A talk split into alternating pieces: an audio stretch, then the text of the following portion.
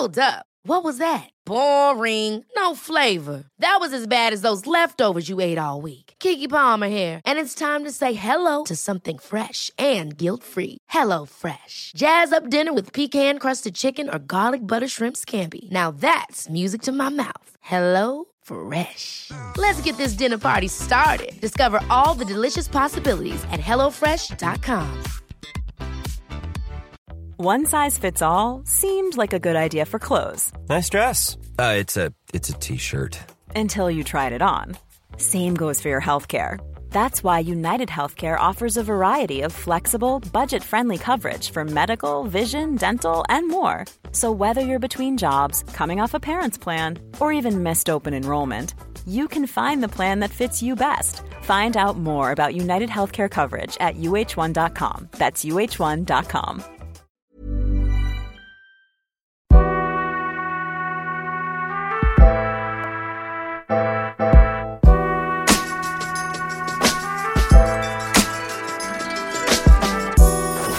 Dope Black Podcast. This is the Dope Black Dad podcast. My name is Marvyn Harrison. Today, uh, you know, it's a sunny, warm, freezing cold Thursday. Um, reason why I say that in my apartment, it's about 35 degrees. Uh, I would like to take this top off. Um, it is that hot. Uh, but outside is seven degrees, uh, which is very humbling. Uh, and I come from a place, well, I, I spent a lot of time in a place where it probably would be another 27 degrees. So um, I'm here today and I'm very, very excited to be joined by Aurelia Michael. How are you, Aurelia? Hello there. Oh, I am wonderful and excited to chat with you today. Oh, fantastic. How, how did you actually come across us, by the way? I, we are international, but I'm always surprised by how people. Was you, was you just on an invitation spree, or did you? How did you come across us? No, I'm always researching new podcasts. I feel like a lot of people, including myself, got into podcasts during the pandemic.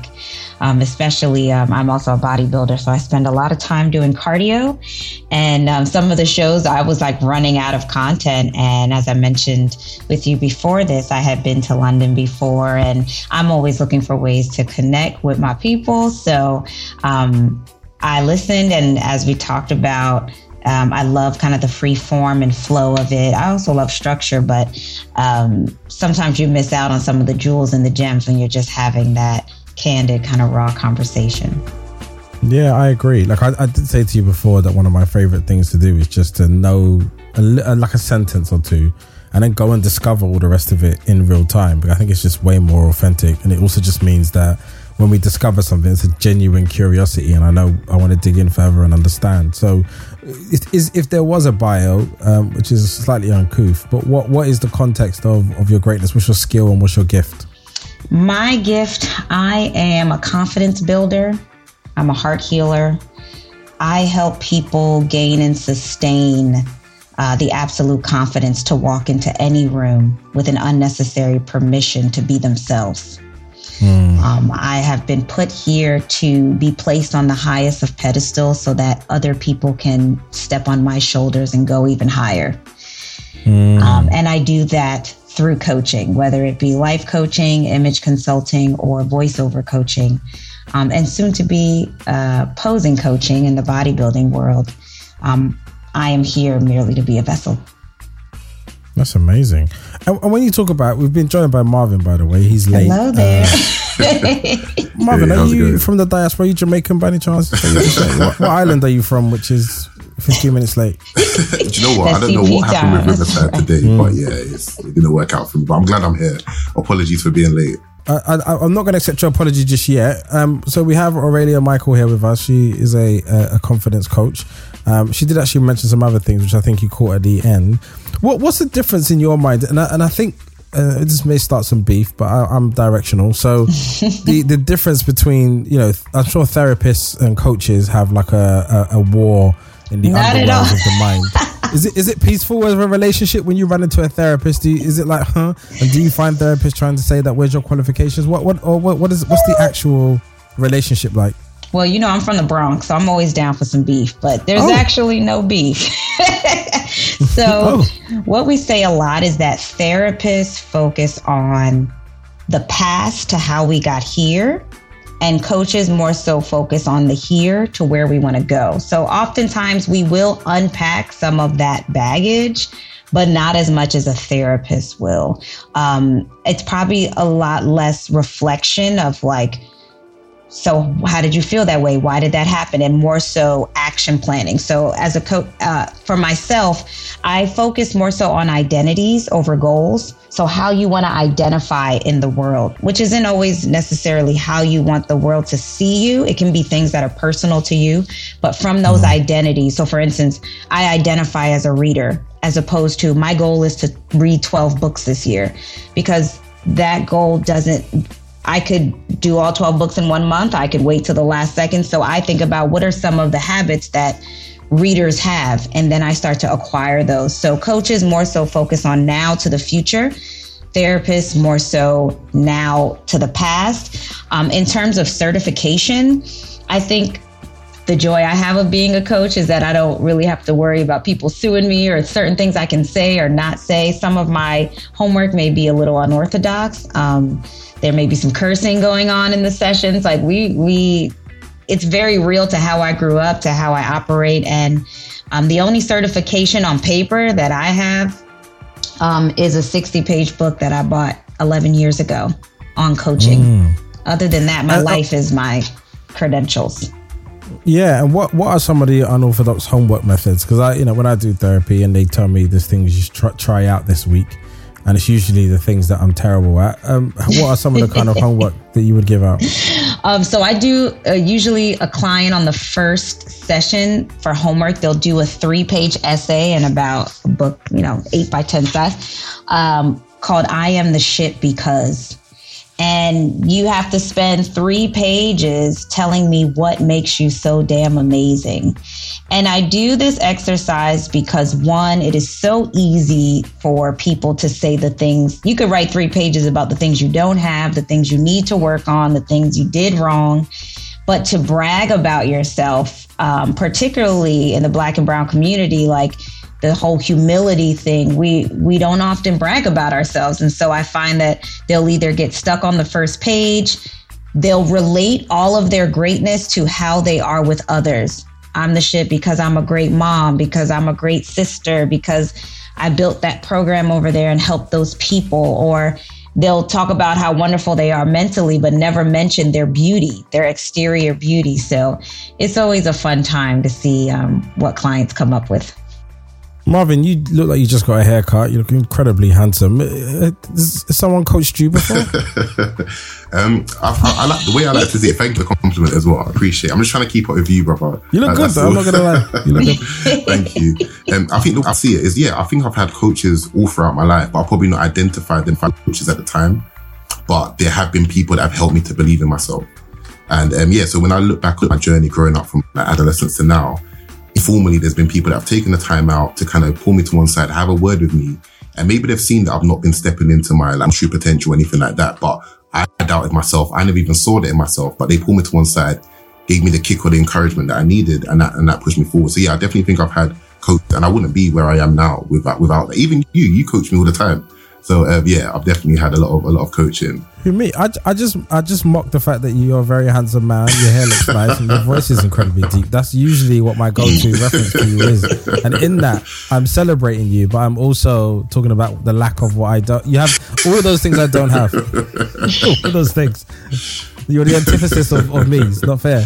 Um, I, I, think, and at some point already, I think what I may do is that you you give us a slight coaching session, just an introduction to what it is, because I'd love people to, from here to go and seek you out and start opening sure. to the idea of like receiving some of your services. So be ready a little bit later on. Let's do it. But I, I just think like I've experienced um, therapists, uh, as coaching counselors, psychologists you know, do, are you aware of when or would you advise people using different ones? I know you talked about the past to the future with a therapist to a coaching and, and religious leaders. When when would you necessarily, you know, create almost a wellness team with all of those people? Reiki. Yeah. There's lots of different spiritual ways of doing things. So that's actually something I'm in the process of doing. So right now I have three coaches underneath me. One who specifies um, in shame, in healing shame as well as um, focusing on anti racism. Um, and she identifies that she is white. And so she helps other people recognize, you know, this whole thing about like, you are racist. White people are racist. And so it's a very like touchy subject, and she dives all the way in. I have um, coaches that focus on um, procrastination and performance. And I actually am bringing on a coach who's also a therapist. So they'll have the opportunity to work with him as one or the other. And for many of my clients, they do both. Um, I suggest, let's say, for instance, I have a client who who has a lot of guilt, guilt built over the last. Some some of my clients are older than me, so let's say they've been built over the last forty years, and I'm only thirty six. Um, I will suggest them to also go to therapy because we can still keep pushing forward, but that guilt is always going to show back up. And so uh, when I feel like it's something that someone else can do better at, so even if I have a client who wants to get into TV film, I'm not really interested in coaching that right now. I have a TV film coach. So I always send people, or I have a friend who works for Mattel who also does brand marketing. So when someone's interested in recreating themselves or um, establishing their brand better, I'll send them to that person. It's really, really interesting. I think um, my experience is is that uh, I'm going to be candid. Coaching, I like because you normally have a framework that you work towards, and you're right. It is about how you move forward in the world. Um, there is some of it that can coach you through how to clean your state. I've seen some people coach existentialism before, um, which is really interesting. Um, and then I think when they're like counselor, so there was an uh, and a platform. I'm not going to name them just in case uh, they try to sponsor us later on. No, I'm joking. Uh, but I, I'm not going to name them. But I, I think they uh, they they were at the time of the pandemic. There was a lot of emails going around about this service, and they were talking about how they can provide therapy online or counseling online. And um, you know, I, I've been in therapy for eight years, but I was like, it would be nice to talk to somebody. And uh, it was digital first, which is the first time I'd ever done it digital first. So um, I went into the session and I did one person, and I realized that like their their their advice was very much like, um, "You can do it." I felt like I was talking to an Instagram sticker. It was quite bizarre, um, and so I'm I was just like, "Yeah, these are my challenges," and they were like, "You know what? You can do it." Like, he that that's actually what he said. He said, "You can do it," and he just stopped talking, and I was like, um, "Okay." I okay, cool. All right. And like I think the session was meant to be 30 minutes as an introduction, and it was 12 minutes, and I was done. I was like, and I spoke Oh, for those 11 minutes, by the way. Right. If someone that speaks for 11 minutes and he waited 30 seconds, and then those last 30 seconds, he was like, you know what? You can do it. to be fair, he was right, but he that that's not how I did it though. Um, and then uh, then I went to go see another another one on the platform. I was like, oh, maybe that one just wasn't very good, and the, the guy was just distracted, and I think he he, ba- he basically did the same thing in a, in a different way with different language.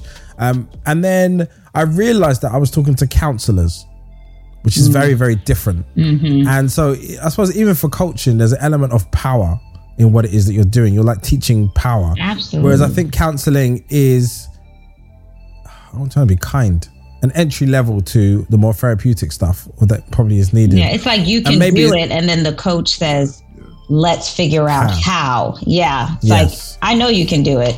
That's why you're Yeah, here because you want to do it. Yeah, and how, how, how would you identify uh, uh, someone who isn't very good? What's a way to qualify? A lot of people are very scared about letting people into their lives, into their mind, telling their secrets to. How, how would you say to someone, regardless of what the discipline is, like maybe this one isn't for you? What kind of things would you throw at them to? like if they were interested in doing something. Yeah, like even, even for you, I, I assume you don't work with everyone, uh, and you're not suitable for everybody. Or do you believe your framework is works for everybody? Well, I think when I became a coach, I I didn't have anyone telling me to find your niche group, like work with black women 25 to 30 who got two kids. Like I wasn't told any of that. So I started off with dancers because I was primarily just dancing at the time. But now I have dancers, singers, actors, I have social workers, I have people older than me, younger than me, guys, girls. Like I though I think part of what works is my framework is loose. So a lot of the counselors and coaches I know that are certified, they are given those kind of sheets with those blanket statements of like, yeah, go for the gold. I believe in you, which is, of course, my clients know that through my passion and my energy. Um, but I really do base it around your identities, your outcome. So your identities, and then from there we create your outcome goals, and then from there we create your process goals. And from that, it's kind of like this conversation. I just flow from there. The only mm. time I've had someone that I didn't work with was because they said, they said, I have a question for you. And I said, yes. And they said, I feel old enough to be your mother. And I said, okay. And what's the question? She goes, um, that's the question. And so she just felt like she couldn't work with me because I was younger than her. So other than that, um, I haven't had a client yet. The only time I won't work with a client is if I feel like I have to defend my coaching. And that mm. has only have had to happen once where I had to actually let a client go um, because they said my um, program was a pyramid scheme. And I was like, well, if a pyramid scheme lasts 10 years, I must be on to something. I might, I might need to teach this somewhere. Pyramid scheme. Yeah, I was like, I never known a pyramid scheme to go longer than two, three years without getting busted. So exactly, uh, it's ambitious though. If you think it's going to last ten years, yeah. uh, Marvin, have you um, experienced any of um, these types of things? Have you gone to coaching or therapy or any of these things? How have you found it? Yeah, I, I think I've, I've had coaching like in more like in a work context, and I think sometimes it's sometimes in my experience has been identifying particular skills or particular challenges and then uh, transferring that knowledge over to that instance. So, for example, we had like an executive coaching session at work specifically to do with resilience um, because of the pandemic. The fact that everyone was working from home, everyone was working remotely. Um, yeah, we need a resilience session to kind of help everyone double down, and, you know, figure out what was working for them, what wasn't working for them, finding out what some of their triggers were and how they can actually go on to achieve their best and best can, you know, work in the most effective way possible. So I found that to be quite interesting because although this was like a group coaching session. And so although we were all facing the same challenges, we all had different mm. reactions mm. to it. And it was really good to have this executive coach kind of listen to us and say, okay, well, you know, one example and that I remember was like how eating spicy food can be really good for you and it can really fire up those endorphins and like the dopamine and have you feeling much better. So if you ever feel down in the dumps, go and have a spicy meal, for example. And for some people, that was, that was their solution that when they felt down, they needed to know what meal they were going to go to to, to bolster them them back up so they can feel like they can be effective again. Because the way she described resilience was like a, a like a ball. Like, you know, you can throw it down and as hard as it's thrown down, it can bounce back up if it has what it needs. But you need to understand yourself to know whether this is going to break you or this is something that you can bounce on from. So yeah, I found that to be really, really interesting. For me, I learned about what some of my triggers were. I learned about how I think we touched on in one of the previous podcasts. Like I know for me, I get triggered quite easily. So if I'm very irritable, I know that I'm stressed out and I know things aren't working well for me.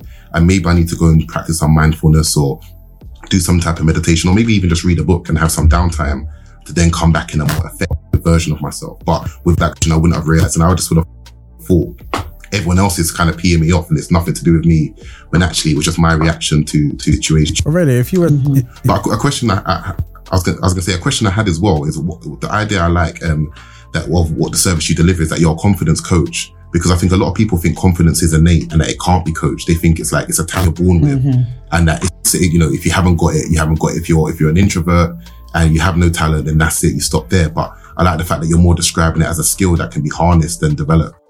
Absolutely, yeah. Um, yeah, I think a lot of times when people see someone they identify as confident and don't see themselves as that same person, then they assume that almost like confidence looks one way, right? So whenever I'm doing um, like a motivational speaking seminar and I talk about um, someone's confidence is like someone's aura. So like Cardi B has a different aura from Angela Bassett, has a different um, aura from Jennifer Lewis, has a different aura from Michelle Obama. Like they all exude confidence in their own way. And so my goal is to, because everyone has a level of confidence, it's just often um, shakable. So if I imagine confidence to be a ship, um, how heavy your anchor is can sometimes depend on where you are. So if you're with your family and you're the one that knows the most about money and finances and travel and all that, then you have a lot of confidence when you come home because you've got stories to share. But then when you're at work and you're uh, you just started and you're sitting there with the CEO, all of a sudden that confidence starts to shift. So we all have different levels. And so my goal is to help people learn to still walk in with that same amount of confidence no matter what room you're in. Um, because a lot of t- the biggest words that came out of this pandemic was like the imposter syndrome thing. And to me, it's like, yeah, there's a there's a good chance that you're at a table that you're not qualified for. But we're already here. If you show up to my dinner party, you've already walked in the door, you're already sitting at the table. Just show me what you brought to eat. Don't tell me about the things that you don't have. Just tell me what you do have. And then if you see someone else's dish that you want to learn how to make, you're at the table. What better place to learn? So, yeah, definitely showing people that confidence can be learned. I grew up with parents who instilled it in me on a daily basis. And I have friends who did not get that, but I recognize that to me, it's never too late for that to be instilled. And it's really important to have the people around you, your, your top five, as I call them, to be people that support that confidence daily we're, we're technically a parenting podcast. What were some of the, the things that your your parents did for you? I, I, say that because we we never talk about things like nappies and you know those things. We're kind of talking about life as men in the world through the content lens of a parent. So, what what were some of the things that you were taught by your parents really early on? So, my parents were both retired teachers now. And so, in any program or sport that I did, I was honestly not the best. When I look back, I was like, whoo, I, w- I stayed back in some of the levels of like ice skating, cheerleading, gymnastics. But they taught me that this is about experience. Even for college, my dad said, I didn't pay for the education, I paid for your experience. When my aunt used to come visit me from DC, she'd put me in a Cornell University sweatshirt and we'd go to the park and someone would say, Oh my gosh, you are so cute. And I always had to say, and I'm smart too. And so they always instilled in me, um, which I think sometimes, depending on how much, it's like I was always kind of taught brains over beauty. Like my brain is my beauty. Um, and so growing up with parents who worked with special ed and how they saw students that weren't supported, uh, my dad, you know, went through my essays for me. My parents rode the bus in kindergarten. They brought the cupcakes. We won all the scholastic awards. Like I was that kid um, that people either hated and then eventually loved because they came over to hang out with me. I was also an only child. Um, but they just always reminded me that I could literally do anything I wanted to do if I really wanted to do it. That's really powerful. What kind of coaching did you receive from your parents, Marvin? Um, I think I think that's an interesting question. Actually, I think for me, my mom, um, my mom's Jamaican, came over from Jamaica quite young. A typical story of you know having lived in Jamaica um, with her nan at the time while our mum was over here and working, and her coming over. So I think with my mum, it was very informal. It was more from like the life that she had led. So the way she had lived her life, the struggles that she had overcome, I think I took a lot from that. And I always felt like I had a head start being that I was born in the UK. And so I didn't have to adapt from coming from one country to another. I felt like I had nothing to moan about and nothing to complain about because I took that strength from my mum and the journey and the challenges that she had growing up. Um, for my dad, it was very much a physical. Thing. My dad does martial arts. Um, he was very kind of hands on and physical. So it was literally being in the gym, training with my dad, working out with my dad. Uh, but I think the combination of both meant that I had that determination and that willpower to, to do something, whether I, there's a move I couldn't do or if I was too tired to train and I trained anyway. Um, I, I, had that kind of determination. But then from mum's side, it was more the academic focus. So just because, you know, it's typically, um, they sometimes want to direct young black boys towards school because that's what you're good at. My mum was the one to tell me, but no, you're good at maths too. You're good at science too. You're good at English too. And so I was able to take that confidence that I had in one area mm-hmm. and apply it to another area. Um, in addition to that, I had older sisters, which probably they beat the confidence into me from time to time because that was that was kind of like you know that kind of rough upbringing that you kind of go through. Being the only boy i'm i'm too on my boots trying to fight them or trying to show off or whatever and they have to kind of cut me down size. But as like, that built my confidence because i was able to converse with people older than me and interact in environments that was perhaps ahead of my years. But that stood me in good stead because it meant that i weren't uncomfortable to enter rooms and talk to different people and have conversations that when I came back to my friends that didn't have that type of exposure, I could then be the leader amongst them and show them how to navigate and the type of things that they need to do. So I think, yeah, I think for me, my coaching for my parents was one of working class family, but that was a, there was a lot of nourishment in that that I was able to, take on in, in my life. And I try to do the same with my son now. And the challenge I think I have with my son is that he's not having half the struggles that I would have had growing up. But again, how can I transfer the knowledge that I have that it can be effective in his life? Sorry, we seem we seem to have had a malfunction. But Aurelia, would you say that in uh, the realms of coaching? Because I think about what I do with my son, and let's just say he says something like, you know, I'm walking along a wall and it's too high, I'm too scared to jump down. In that, I go into coaching mode, as in I don't fix it and then just bring him and carry him down myself. I look him in the eye. I remind him of who he is. I tell him that it's possible. I tell him I believe in you. Then he jumps and then he feels fantastic. Is that the core practical element of what it is that you're trying to do? Is show people the can do element to the challenges that they're facing. Um, and you know, I do think it's important to identify. You talked about the book or the 11 chapters of a book that you read, and that was the foundation of your coaching what what is the foundation? What is the teaching and the principles that they're they're using? Because I think that is important for people to understand. Absolutely. So, one of the first things I would do, because I actually use that analogy a lot, is to really discuss the power of the bricks, right? Because we can take bricks to build walls and we can also take bricks to build bridges.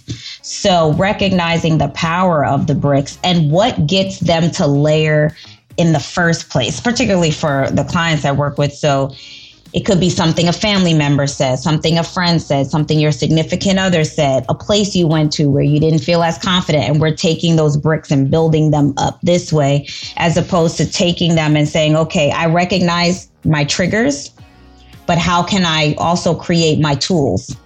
So I know that if my family member, particularly for artists, you know, family member is real quick to say, so what's next? That's always the question. And it can suddenly make you feel like, I have to think of something grand that I've done recently. What I sometimes say is my left foot and then my right. That's about as far as I've gotten.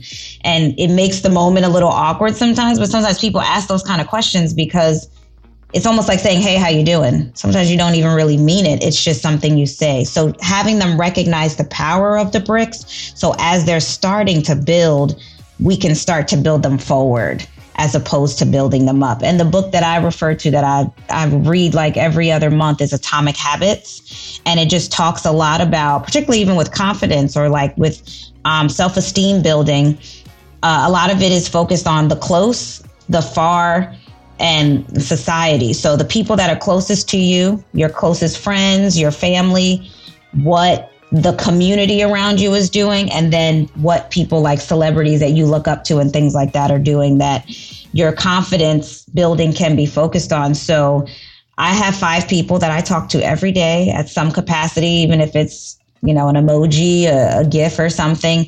But we are constantly surrounding each other and building each other up with the confidence so that even when things go wrong or you don't get what you want and you lose the game, as I say, I still have my cheerleaders and my victory bus drivers. And a lot of people don't have that. They have what I call um, a lot of horizontal friendships, which are people that are kind of all in the same boat. We're all about to try to climb up this mountain together, as opposed to also having vertical up friendships and vertical down friendships, which are people pulling you up someone pulling them up, someone pulling them up, and someone at the top letting you know how beautiful the view is, as well as helping people up.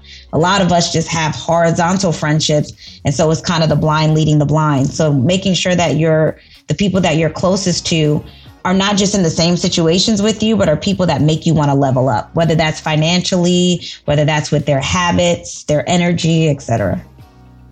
Well, how, how, are some of the ways that you can identify that you're in like a stuck place with your friends? I think this is one of the key things. So, some people that have friends from um, growing up, you might have friends from five years old primary school or secondary school or from work, and it's not necessarily they're built. You don't have no idea what's going to happen in 15 years' time, but they're still in your life. They're still friends. They still live around the corner or whatever. You know, how do you identify that it's not working? What What would you say some of the symptoms are? Oh, absolutely. I actually have my kindergarten, my first grade and second grade class are all still connected. So I definitely know that feeling. I've had friends for 30 years now. Um, where I recognize is I focus more on the friendships I want to have eh, versus kind of the friendships I don't. So if the five things I'm working on this year are to lose weight, um, to go to church more, to have better finances, let's say those are my top three goals I can still keep all my friends, but the people I want to get closest to me is someone who goes to church regularly, the church that I like, that I want to go to, because I know on Sunday, boom, we're going to hang out. Someone who may also be on a fitness journey. They don't necessarily have to be in the shape they desire, but they're pushing toward that. Now I can do accountability partnering with them uh, every day. Maybe we send a DM to each other or a picture of ourselves at the gym. Um, and then finances. My goal this year personally is to have more conversations with people that have more money than me. Because it can be easy when you're talking to someone who sees five dollars as a lot of money to be like, oh, I'm I'm up there. But I want to talk to someone who looks at my goals and they're like, Oh, that's so cute. I had that goal 10 years ago. That's so nice for you. Those are the kind of conversations. So I don't necessarily push people away, but I think naturally with my ambition and my focus, if I'm focused on getting in better shape and all you want to do is head head to the club and drink and do all that, my my presence is going to annoy you. So you might actually pull yourself away from me faster than I pull myself away from you. Mm.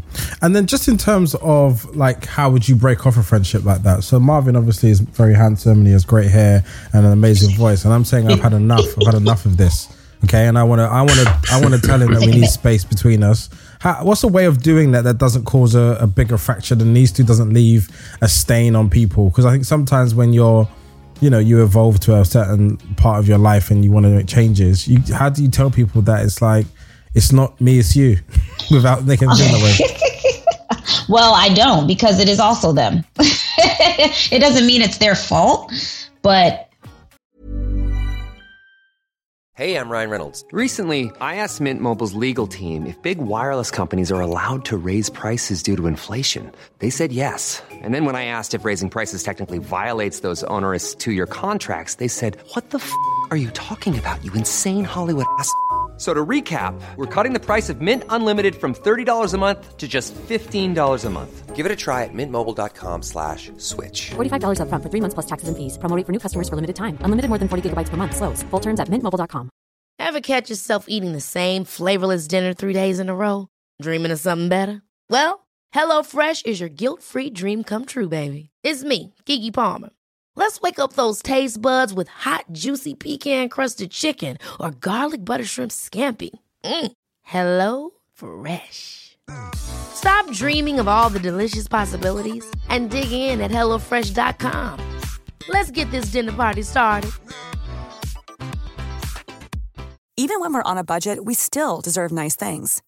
Quince is a place to scoop up stunning high end goods for 50 to 80% less than similar brands. They have buttery soft cashmere sweaters starting at $50, luxurious Italian leather bags, and so much more. Plus, Quince only works with factories that use safe, ethical, and responsible manufacturing. Get the high-end goods you'll love without the high price tag with Quince. Go to quince.com/style for free shipping and 365-day returns. At the end of the day, I have to worry about me and what is best for me. And I think there's so much growth in conflict. I tell my clients all the time to lead lean into confrontation if you have to. And I simply say that I'm in a place this year, shall I say this year, um, I'm on a certain path. And unfortunately, this friendship is not going to be able to ride along that path. There's there's really no easy way to say it. I think what it'll do if someone gets upset about it or like pissed off is because you've held up a mirror to them and they're not ready to see themselves yet. Um, but if they're in a place where they can understand, because the worst thing you can do is just like slowly disappear out of someone's life and like ignore their calls and whatnot. To me, if you you may not like me after what I have to say, but you will respect the fact that I've come to you, and it doesn't mean that you're not in a good place. You're just not in the place I'm trying to be. So I don't know if there really is a nice way to say it. I, th- I think there is a, a really um, important thing for people to understand as a soft skill. I, my soft skills are terrible. If you ask me about business strategy, um, revenue generation, I've become a clairvoyant and I'm able to pull it out of the sky. If you ask me to manage a room full of people and their feelings about things, uh, there will be a fire and people will start throwing rocks at one another. the purge, and, and because, the purge. well, but I'm, I'm very present to it also. So I think my my understanding is just that I have to manage to. I, I just people less, to be completely honest. That that's actually my solution because I'm just very clear that I'm very specific about where I'm going and how I like to do things. And I think when I try to engage in other frequencies, I would love to take people with me and show them what I call the code of what I've discovered. Right. But it's very difficult to transfer it because I'm not qualified to do so. So really, what I'm saying to them is that it's possible. That's the only thing I can really say to them is that it's possible. But my methods are built on my personality, my experiences, my challenges, my trauma. You know, but the actual goals that I have may be fundamentally different. My, you know, my class background, you know, my ethnic background. All these things play a role in how you see the world and how you choose to move forward powerfully from it. Um, and so I, I always struggle in terms of transferring what it is that I do because I suppose maybe I look at make it look easy at times, um, and then uh, you know, but then I think that's a real challenge. In terms of like building out, you talked about building out the circle that you want to be in. How do you even go and do that? Like, you know, I was I met Marvyn by chance. He just happened to be outside an, a, an event that I was doing, and he was early, so it just meant that we got a chance to talk. Otherwise, we would never probably be here today. How, how would you go about proactively finding, identifying places to go and find those types of people you want to be around? No, absolutely. So, I mean, one of the first places I started when I was looking for particular people. So, I got a coach. I didn't have a coach for about seven years. So, I finally got a coach and I started to ask to be in the circles that she was around. So, something I'm interested in this year is property management. And so, when I heard someone uh, in the, when I saw someone in the chat on Zoom say that they were acquiring another property, I've messaged them privately and asked if I could connect with them. I'm real quick to slide in someone's DMs. I have no problem doing that. Um, I think you really have to be bold and put yourself out there, but also come with something. So, why do you want to connect? Let's say this is a vertical up friendship. I focused a lot on teaching clients to net give instead of network. I don't really care for the idea of working people into my net so that they can give me something. I really work on net giving. What can I give to this person? So um, there's a woman that helped me. Um, I invested in her. She helped me with um, a hair consultation. I saw on Instagram the other day she liked colorful socks. I knew the address to her studio across country. I ordered her some socks on Amazon. It was just a small gesture to show gratitude. Um, and I do that all the time. I learned that from my mom. She used to have me write thank you on the back of my college applications. That sometimes you can just go on someone's page and just show some love. Like, don't, a lot of people start relationships with a get. I like to start my relationships with a give, whether that's my time, my energy, my finances, if someone has a cause. Um, but I think sometimes too we get caught in the well, I don't want to, I don't want them to think that I'm an opportunist or that I'm trying. I'm like, you have to give your scene partner a chance to say their lines. You don't know what mm. they're gonna say. So you just have to put yourself out there. And that's where that confidence comes in that if the person says, no, this isn't a good time, hell no, I'm not interested, that you can still move on because the purpose of the exercise is for you to put yourself out there and to find the person that does gel with you. Marvyn, what's what your tactics have been? I know obviously you maneuvered yourself close to me by helping me put the chairs out. and ever since you've become the second most powerful man in Dope, that there's immense amount of power and wealth and success off the back of it. Uh, how, what kind of tactics have you used to navigate? Because I know I know you're somebody that's been constantly proactive. You've been around a few different movements. You've you know you've, you've been around amazing people. What has been some of your approaches? Um, completely the same. I, am all about getting connecting with the right people. You know, I don't I don't overestimate my own abilities to the to the extent where I think I need to reinvent the wheel. If I see someone doing what I'd like to be doing or something that I want to find out more about, then I just look to get involved with it. So I, you know, um, as Aurelia was saying, I'd, I'd reach out to them, I'd, I'd, network, I'd connect to them through someone else. And I'm, I'm a doer as well. So just like what you said at your event, like I got there, I got there early. You needed help setting up. I just wanted to help setting up. Like there was, you know, it just felt natural to me. Um, and I think the other thing that I tried to avoid and something I actually struggle from was survivor's guilt. I used to really feel bad for people who I've left, who I'd left behind. So if I felt like there was a pool of us, like there's 10 of us from when we were younger and we all grew up in the same circumstance, I almost felt indebted to them. Like I needed to go back and save them. But then I got to the point where I thought, no, mm. I need to just kind of be that light and go ahead and do what I need to do. Then if I can help people down the line when they want help, I'm in a better position. But if we try to all do it together and we're all struggling, we're, we're not really going to get anywhere. So yeah, I'm not afraid to, to make new friends, to make new social networks, be a stranger in a room full of new people and, and create connections and bonds that way. I think that's, that's what's tended to work for me. It can be lonely, it can be intimidating, but I think you just, you just have to do it. You got to get stuck in and do it and, and look out for that survivor's guilt because I do think it holds a lot of us back as well. Absolutely. And I think the, the flip side to that is we assume that always being there for someone is actually help, right? So we become our own coach and therapist, and we're like, well, if I help this person all the time, um, then that, that's a good thing. And sometimes helping someone too much is enabling. I used to always say people would reach out to me because my name started with an A and I was closer to the front of their phone book, not because they actually needed my specific help, but because they knew I would say yes. And so sometimes by saying no and removing yourself is actually the thing that sparks someone to push themselves further. So like that. That's so interesting. Is uh, I suppose there is a an ego part of you that's just like I like being needed and I want to be helpful and I want to care. And it's one of those things that when we asked uh, all my teams that I, I, manage, I ask them about identifying what their gift is, and I talk about you know trying to make sure that they can stand for their own self interest. And I just ask them just to have an ask, even if it's like really performative and material, just an ask, one thing that they want to create off the back of their experience of, of being here. And it could be, I want to just buy more stuff, outfits. I want to pay for my weekends. It doesn't really mm-hmm. have to be profound.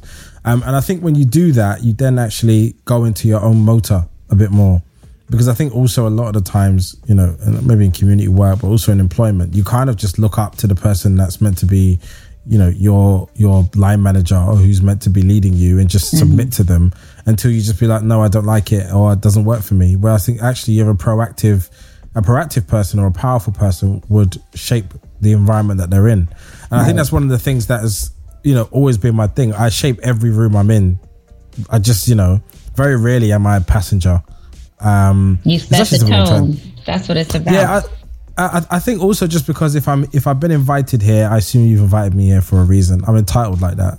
Um, and I also you knew what you were like, getting into when you signed up for me to be. yeah, like if you invite me to like a group meeting and it's like like post George Floyd, I was on probably three different groups and work streams to change the black experience, and it was a really interesting challenge. It's obviously one that is infinite and difficult and complex and you're sitting in these rooms and one of the rooms was like incredible. It was like all the people from amazing places that i probably would never sit in a room with any other time. But it was it was great to spend a couple of weeks with them figuring out a few of the challenges. What was beautiful about it is that you know i'm looking at around the room thinking there are no there's no wastage here. There's no fat. There's no one here that's like oh who's that? Everybody was you know in their own right. But i think also then i just like my assumption was is that well I'm just here to I'm here to add so I just spoke up and I have no idea what the con- how the contribution landed they could have looked at him looked at me and been like you know oh who's that guy why is he saying all these things or they could have been like oh actually that's a fair point but I just I, I don't think I make that my business anymore and I, and I just um uh, I, I, suppose it's a, just a consequence. I don't think where I even got that from. I, am not. I don't think I've, my family are particularly like that. I'm the only one like this in my family who's um, incredibly vocal. So I'm not sure. Maybe the environment just forced it. I, th- I always speak to my therapist, and it sounds like the way I was raised was just like if I didn't speak, you just you just got squashed by society and life in general. So I think this is what's uh, been the byproduct of me. What what kind of symptoms are you seeing post George Floyd or post um, pandemic in terms of the trends of how people are seeing the world or where they're getting stuck? Yeah, well, I know particularly with a lot of my clients, um, there was a lot of like how can I help? Right. That was like the, the biggest question for like a strong month was just like, how can I help? How can I help? Um, and I think people didn't even understand what they were trying to help. And so a lot of people thought that my business would go down in the pandemic, but I think a lot of people with everything going on either realized that they needed help, realized that the more realize that they didn't know anything, right? It's like the more you know, the more you realize you don't know. Um, and then realize that there was life bigger than their bubble. And I think even when you think back to the beginning of COVID, right? Before when it was overseas, we were living our best life, just kind of looking like we were looking at ants under a under a magnifying glass like oh wow look at there's something going on overseas. Oh one person got it here one and so in the beginning it was kind of just like living in our own little bubble and then it was almost like we thought we were indestructible until we realized how indispensable we have been to um, this disease and so i think in terms of with my clients Uh, we're really big on community. So, in some of the coaching programs that I've looked up when I was thinking about getting certified because I cared about what other people thought, um, they tell you don't connect your clients to one another like therapy, like they shouldn't know about each other. But we're in an Instagram group together. We do trips together. Some of us are accountability partners because I think what some people in the world wanted is to divide, right? To have like my black and brown clients, my non-black brown clients, and then guys over there, ladies over there. And we recognized that we needed to create community. And so we actually did a few programs um, where we donated money to programs that supported um, Black men. We did programs that supported to Black women, like the Loveland Foundation. We've done programs with, um, we've donated to Project Chinatown.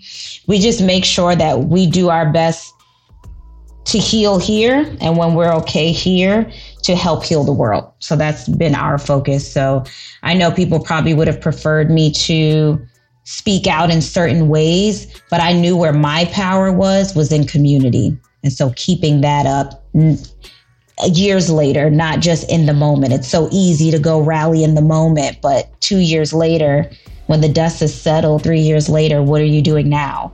And so we we're still working to make sure that we're contributing as much as possible. Amazing. Look, so we have 10 minutes left. It'd be great is if you gave us an introductory coaching session just so that we can people see how it would go from you know, Marvyn's amazing power when he gets fidgety.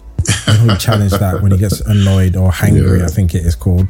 Um, and, and, coaching him through a little bit of that. And I allow you to freely um, identify based on how you've experienced me, what your area you think, you know, I, I could be coached on because I'm always, I always want to be better. Awesome. So when I start a session, I always start with creating expectations. I know people think in relationships you shouldn't come with expectations, but I think there are certain standards that you should have, personal standards to ensure that in the long run, you know, you don't look back and say, man, I wish I had some standards in the beginning. So let's say, so Marvyn and I, we're meeting and I'll say, okay, we're write down three to five expectations you have of me during our journey together and three to five expectations you have of yourself so based on um, you telling me about you and everything going on some of my expectations may be um, to be um, on time. Funny enough. and that's one of mine, right? I've had to really work to be sitting at the table at the time, not two minutes later running to the computer. So to be on time, to um, see yourself as a king. Sometimes I'm working with princes and princesses in training to see yourself as royalty, um, to be ambitious, to be proactive. So if the homework is due, don't do it the day before, get it done right at the beginning. Um, and then you would create yours. And then from there, I have a questionnaire that you filled out. So you can let me know a short term or a long term goal that you have for this year. Amazing.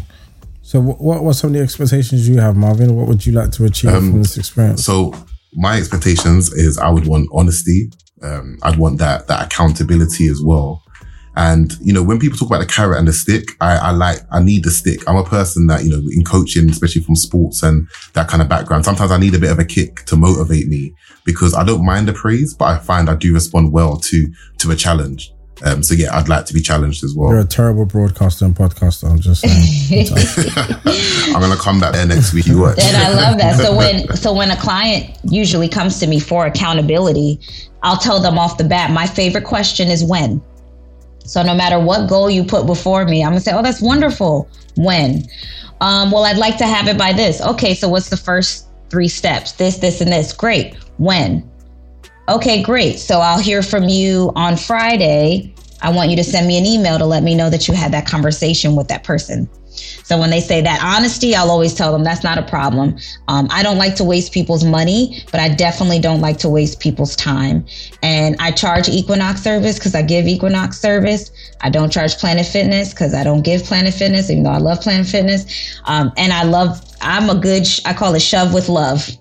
I don't mind giving that kick because that's just how I am. And there's no point in buttering you up and just saying you can do it. It's like you can do it, but are you willing to? Let's get let's because you don't get what you want, you get what you do.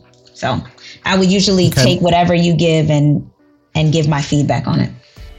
Marvyn, can you just very quickly, because we've got four minutes left, what would you like to experience this year, Marvyn? What would I like to experience this year? I think um, being more of my authentic self. I think stepping into the full power and presence of who I am and be operating in that and right. not So limited so you're else's, you want um, to identify as authentic.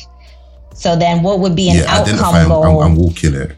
Yeah. So an outcome Yeah. goal is to walk fully in authenticity no matter where you are. So what are three process goals that you can do to start helping you live authentic? Because being authentic isn't necessarily measurable, right? So we have to create those measuring sticks. So what are three things you can do? Where are, where are there places where you're not always being authentic? So I think something for me, I like, that's a good question. I'd be the same person in every room. So I know who I am with my friends. I know who I am with my family. I know who I am at work. I know who I am in social circles. And I'd like to harmonize that more. So I know that I feel like I'm being the same person in all, in all realms. Yeah. Right. So what we would do is we on a Google sheet write out all the ones you just said: friends, family, social, da da da da da. What are the situations we have coming up? What have been past situations? How did I handle those situations? What were some of the triggers that I caught myself not being as authentic? How can I be? What are three ways the next time I go visit family for the holidays that I can be authentic? I'm not going to uh, I'm not going to defend the work I'm doing. It is work. Mind your business. I'm going to da da da da da. I'm going to da and each because what you'll find is that if you're not being authentic in one room, it, it is happening in other rooms. We're just not sure why. Oh, because I didn't have an answer to something, or oh, because I wasn't really working on this hard enough. So we would break all those down. When are they going to happen? How can we do this more? I probably have you go on an IG live to talk about being more authentic. So now your community's holding you accountable and we figure out different ways to make sure that we can actually create measuring sticks because every time you can check something off inside that's telling you, okay, I'm becoming more authentic. I'm becoming more authentic. Sign me up. I'm, I'm down.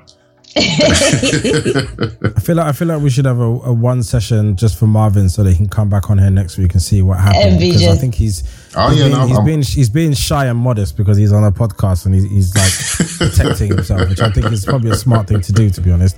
But I think we should rip him open and really understand what's at play. Bring it. Bring, yeah, And that shove with love. Yeah. Really Yeah, beat yeah. him with the stick.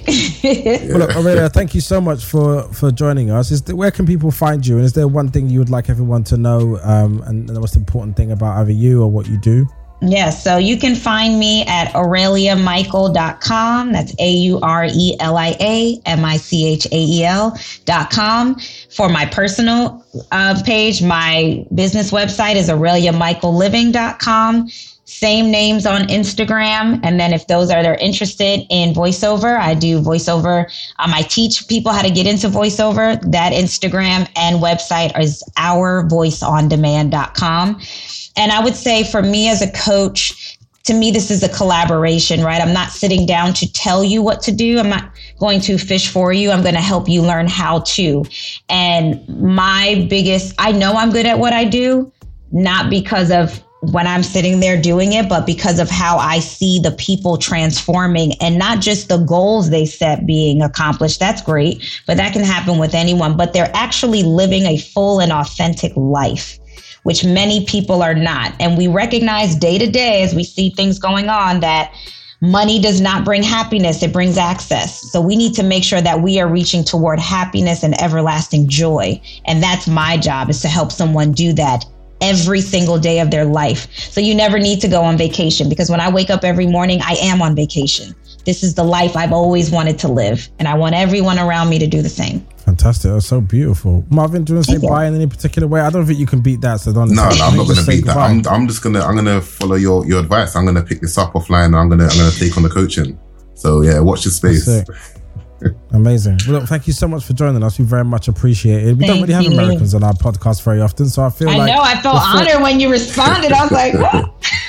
I know. I'm a, gotta shoot your you know, shot, right? Yeah, because I think for uh, for me, I think the year the year starting is a lot of time where you start to reset on things that about your life and things like coaching, therapy, fitness, diets are all things that really really matter for the first quarter, and then obviously it wears out and life kicks you in the ass, and then by June you're an arsehole again. But you know, by but for, for the first three months, it's really important for those who want to restart their lives and, and and try and walk, put powerfully forward. It's a really good opportunity just to hear some things that might change the way you see the world. So Um, I'm glad that we could have you, and I thank you so much for for joining us. Yeah, no, thank you. I definitely appreciate it. Thank you. My pleasure.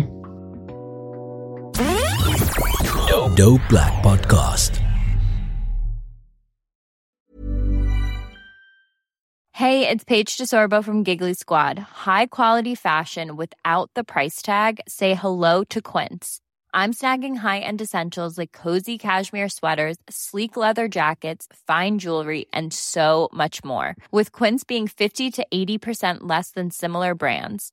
And they partner with factories that prioritize safe, ethical, and responsible manufacturing. I love that. Luxury quality within reach. Go to quince.com slash style to get free shipping and 365 day returns on your next order. Quince.com slash style.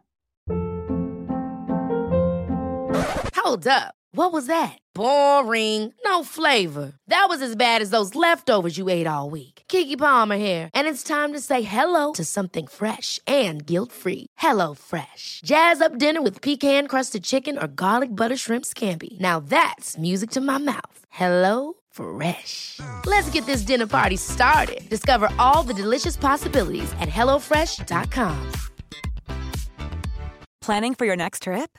Elevate your travel style with Quince. Quince has all the jet setting essentials you'll want for your next getaway, like European linen, premium luggage options, buttery soft Italian leather bags, and so much more. And is all priced at 50 to 80% less than similar brands. Plus, Quince only works with factories that use safe and ethical manufacturing practices. Pack your bags with high-quality essentials you'll be wearing for vacations to come with Quince. Go to quince.com slash pack for free shipping and 365-day returns.